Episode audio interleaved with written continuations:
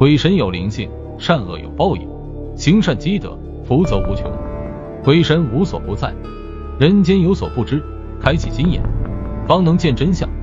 鬼神有分界，人间有规矩，勿越雷池，方能安然无恙。中国悬疑故事。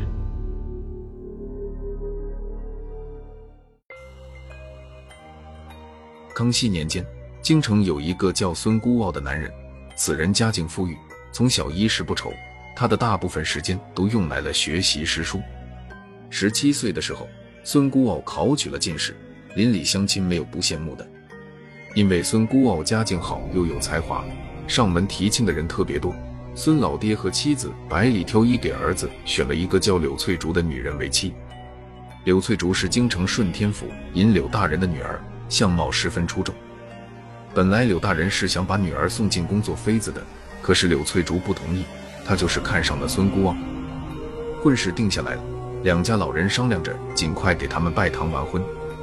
柳大人把孙孤傲的生辰八字拿给了同朝为官的钦天监李大人看。李大人看完孙孤傲的生辰八字，不由得皱起了眉头，说道：“柳大人，您女儿绝对不能嫁给这个人。从八字上看，此人天生孤单命，专门克妻子。您女儿嫁过去，肯定会被他克死。”听了李大人的话，柳大人顿时冒出一身冷汗，幸亏还没拜堂。否则真把女儿害死了。回家后，柳大人把钦天监的话告诉了女儿翠竹。翠竹不信，以为父亲又变了主意，让她继续做妃子。她趁夜逃离了府中，来到孙家。孙家父母看到未来儿媳突然来访，而且梨花带雨，他们也不好问原因，就给她单独安排了房间住下，打算第二天再去柳家问问怎么回事。夜里，柳翠竹翻来覆去睡不着。她知道天亮后孙家一定会派人告诉她的父母，到时候还是会被抓回去退婚，不如趁着现在就到孙孤傲房里去，把生米煮成熟饭。说做就做，柳翠竹穿好衣服起了身，她向府中丫鬟们问清孙孤傲的房间，就径直走了过去。孙孤傲看到柳翠竹一脸惊愕，但还是开门请她进了房间。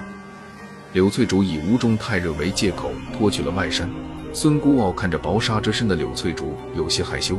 这是他第一次这么近距离看一个美貌女子，而且这个人还穿的那么少。俗话说得好，女追男隔层纱。单身多年的孙孤傲经不住柳翠竹的诱惑，俩人很快就好上了。第二天一大早，孙家老两口知道了柳翠竹和儿子昨夜做了夫妻，他们赶紧带着聘礼亲自去了柳家。此时柳家大乱，正在全府找柳翠竹。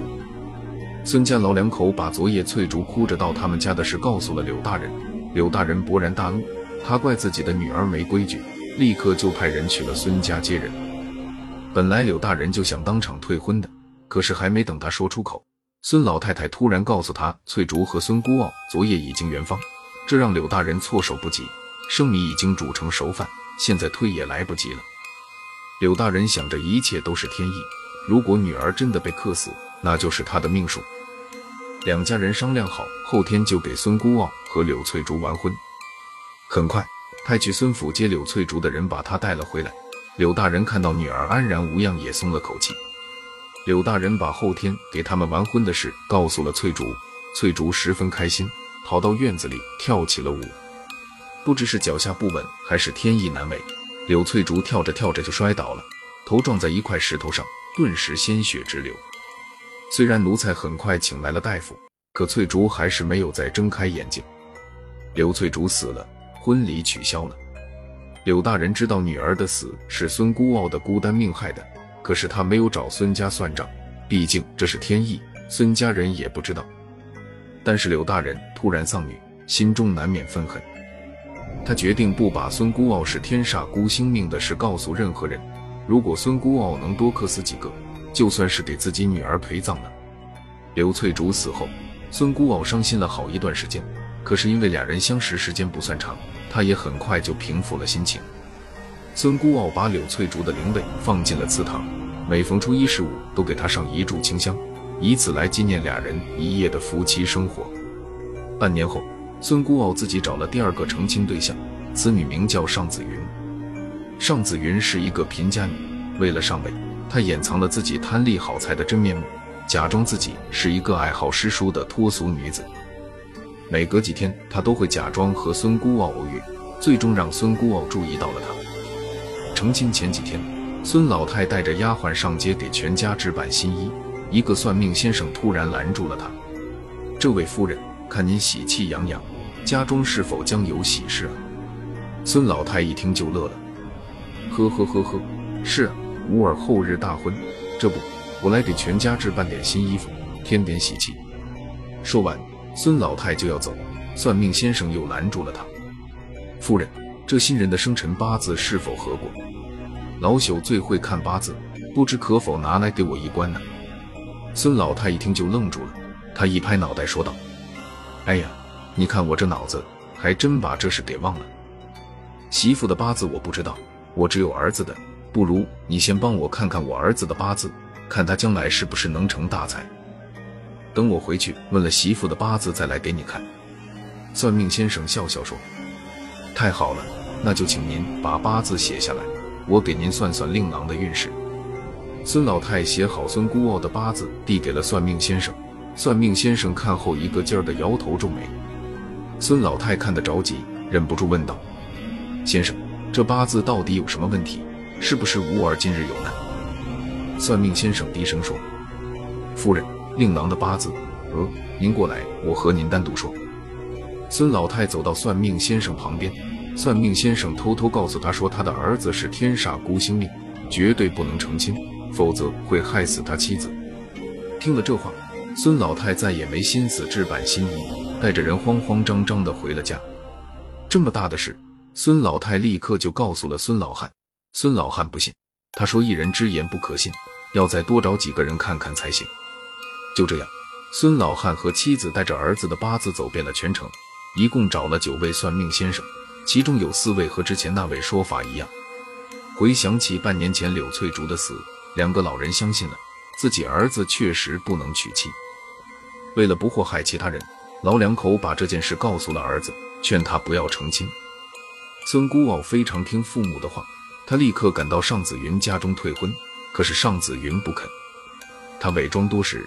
筹谋多日，眼看就要嫁进有钱人家了，他是绝对不会放弃这个机会。任凭孙孤傲怎么说，尚子云就是哭哭啼啼不肯退婚。他还找了根绳子吊在房梁上，假装要上吊。孙孤傲只好把自己是孤星命的事说了出来，但是被金钱蒙蔽的尚子云根本不信。他让父母一起发誓，如果自己真的被克死了，不会怪孙家分毫。听尚子云这么说，孙孤傲也只好答应继续成亲。婚后第一天，尚子云安然无恙，他非常得意，想着过两日回门的时候，一定让那些平时瞧不起他的人刮目相看。这样想着，尚子云打算去外面的裁缝铺多给自己买些华丽的新衣服。于是他带着一个丫鬟出了门，来到繁华的集市。尚子云趾高气昂，好像自己是集市的女主人。他左顾右盼，看到什么都想要。突然，路上冲出一匹受惊了的马。他朝着尚子云就冲了过去，尚子云被马撞倒，口吐鲜血，很快就断了气。尚子云的死证明算命先生是对的。孙孤傲很后悔当初没有坚持退婚，现在又害了一个女人。孙家祠堂里又多了一个灵位，从此孙孤傲守着两个灵位，日日忏悔祈祷，希望两个女人能早日投胎。其实，两个女人本来可以不死，但是她们一个贪图孙孤傲的才华。一个贪图孙孤傲的家财，亲手把自己送进了鬼门关。